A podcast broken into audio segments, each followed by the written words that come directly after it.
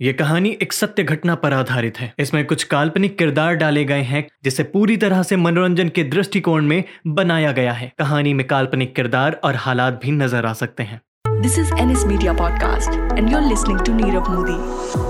Episode 4 of 10 episode series.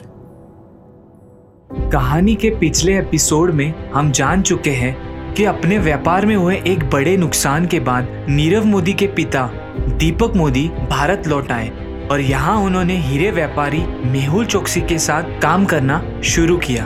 हम जान चुके हैं मेहुल चौकसी का बचपन और उनके परिवार के बारे में। मेहुल अब बड़ा हो चुका था और एक दिन मेहुल के पिता चीनूबाई चौकसी ने उसे और उसके भाई चेतन को बुलाया और कहा बेटा आओ मेहुल आओ चेतन बैठो। जी पापा आपने बुलाया? हाँ बेटा तुमसे कुछ बात करनी थी। जी पापा बताइए। बेटा मैंने बताया था ना कि मेरी आँखों में कुछ दिक्कत है। मुझे देखने में दिक्कत हो रही थी। जी पापा क्या हुआ? आप तो डॉक्टर को दिखाने गए थे। क्या कहा डॉक्टर ने? बेटा मुझे ग्लूकोमा है और अब ये बढ़ता ही जा रहा है। मुझे लगता है कि अब ये बिज़नेस मैं आगे नहीं चला पाऊँगा। मैं जानता हूँ कि ज़िम्मेदारी के लिए अभी तुम दोनों बहुत छोटे हो। मगर मैं भी इतनी बड़ी ज़िम्मेदारी यूँ ही किसी को भी तो नहीं दे सकता। और अब हमारे पास कोई रास्ता नहीं है। तुम्हें और चेतन को ही सब देखना होगा। मगर पापा हमें कुछ भी नहीं आता। हम कैसे कर पाएँगे? मैंने मुनीम जी को कहा है वो सब सिखा देगा तुम्हें। जी पापा। अब चेतन और पप्पू उर्फ़ मेहुल गीतांजलि ज्वेलर्स के नए चेहरे थे। अब चेतन के पास मौका था अपनी उस बेइज्जती का बदला लेने का, जो बचपन में उसने अपने भारी वज़न की वजह से झेली थी। जैसे ही मेहुल के हाथ में कारोबार आया, उसने अपने दोस्त को ये दिखाने में एक मिनट भी नहीं लिया कि वो भारत की एक लीडिंग डायमंड कंपनी का मालिक बन गया है। उसने अपने सभी दोस्तों को फाइव स्टार रेस्टोरेंट में दावत दी। इस होटल का नाम था ओबेरॉय होटल, जो मुंबई के मरीन ड्राइव एरिया में था। और मुंबई के सबसे महँगे होटल में से एक था। मेहुल का ये दिखावा अब बंद होने का नाम ही नहीं ले रहा था। मेहुल आए दिन अपने दोस्तों को महँगे तोहफे देता रहता था। कभी स्विच वॉचेस बेल्जियम चॉकलेट्स तो कभी शिफर्स पेन्स और ओलंपस एसएलआर कैमरा ऐसे गिफ्ट उसकी तरफ़ से उसके दोस्तों को पहुँचते रहते थे। कुछ ही वक्त बाद परिवार में नोकझोंक के चलते गीतांजलि ज्वेलर्स और मेहुल का परिवार सबका बंटवारा हो गया।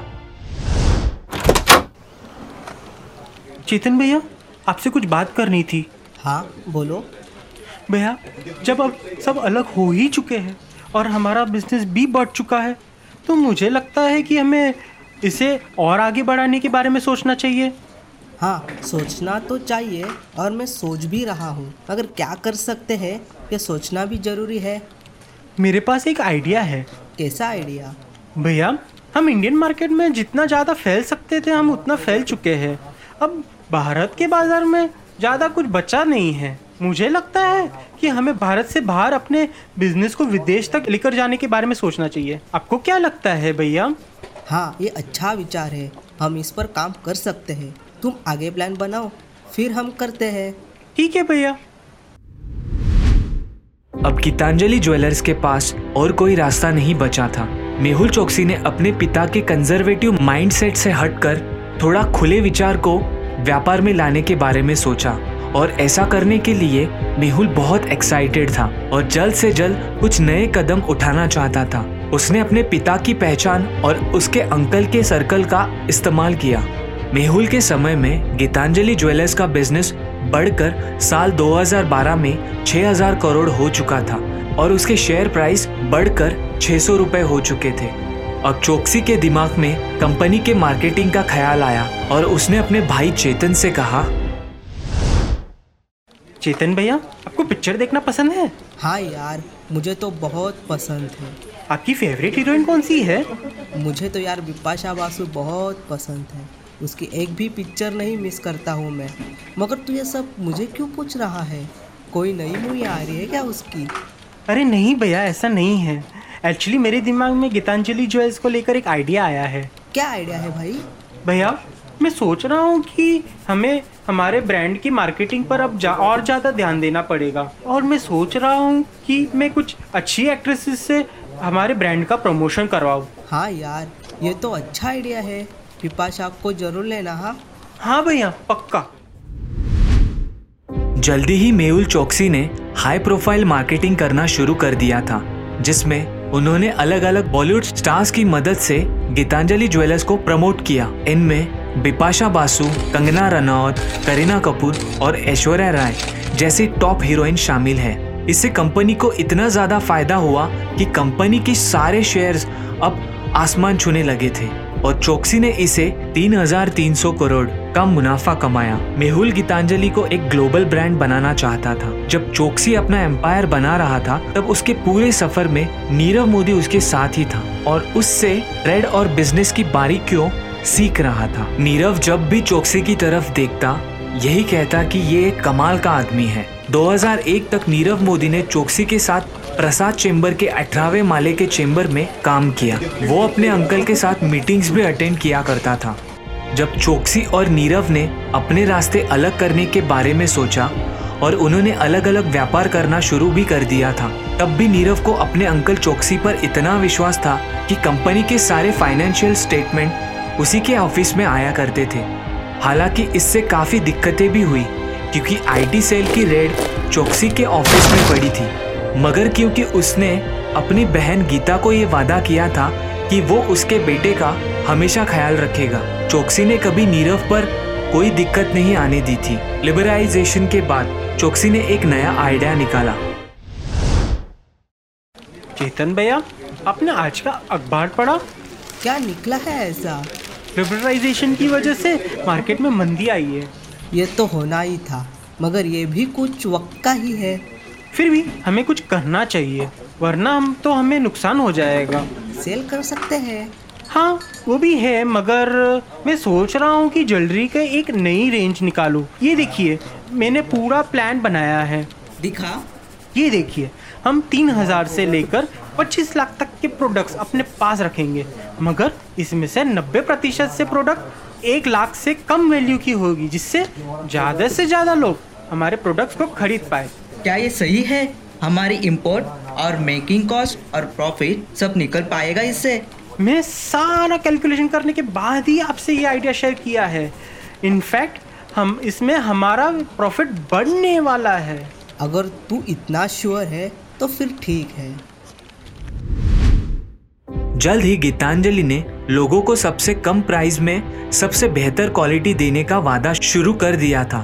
मगर कुछ वक्त बाद उन्हें इस चीज़ से नुकसान होने लगा और कंपनी घाटे की ओर जाने लगी थी। साथ ही साथ गीतांजलि का एडवर्टाइजमेंट पर होने वाला सालाना खर्चा लगभग 228 करोड़ था, जो कि काफ़ी ज़्यादा था और इसकी वजह से भी कंपनी को कुछ खास मुनाफा नहीं हो पा रहा था। इस नुकसान को देखते हुए मेहुल ने सॉफ्ट मार्केटिंग के बारे में सोचा और घोड़ों की रेस पे पैसे लगाना शुरू कर दिया। मेहुल के सारे कदम नीरव बेहद ध्यान से देख रहा था और उसने सोच लिया था कि वो भी कुछ ऐसा ही करेगा।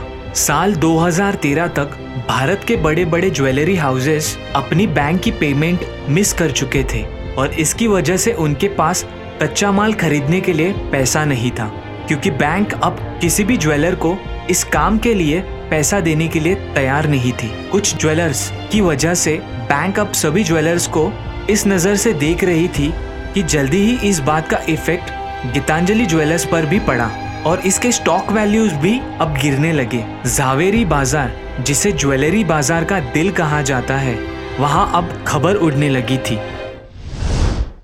अरे भाई जानते हो बाज़ार में एक नई खबर उड़ रही है।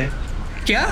अरे यही कि मेहुल चौकसी के पास बैंकों के करोड़ों रुपए का उधार है और वो न चुका पाने की वजह से बैंक उसे पैसा नहीं दे रही है। और अब तो उसका व्यापार भी ठप होने वाला है। अरे वो गीतांजलि वाला मेहुल ना? हाँ हाँ वही मेहुल चौकसी। अरे बाप रे उसका तो कितना बड़ा कारोबार था। हाँ देख लो क्या हुआ है बेचारे के साथ। ये बात सच थी। कि मेहुल चौकसी और गीतांजलि ज्वेलर्स दोनों ही बुरे हालात में थे, मगर बाज़ार में तो खबर इससे कहीं ज़्यादा फैल रही थी। गीतांजलि ज्वेलर्स अब पैसों के लिए छोटे छोटे ट्रेडर्स पर निर्भर करने लगी थी, जो सोने के बदले पैसा देते हैं। मगर साल 2013 में सरकार ने ये सुविधाएँ भी बंद कर दी थी और साथ ही साथ देश में सोने का एक्सपोर्ट टैक्स भी बंद करवा दिया था। इसका मतलब था कि अब गीतांजलि ज्वेल्स को अपना कच्चा माल मंगवाने के लिए एक नया रास्ता देखना था तो क्या रहा होगा ये रास्ता और क्या मेहुल चौकसी गीतांजलि को इस मुसीबत से निकाल पाएगा ये सब हम जानेंगे हमारे अगले एपिसोड में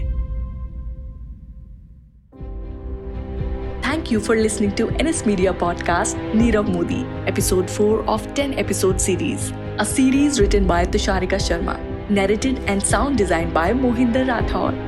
Subscribe to our channel on Ghana app or wherever you listen to your podcast. For feedback, mail us on nsmediapodcast at the rate gmail.com. Keep tuning in on every Friday for new episode.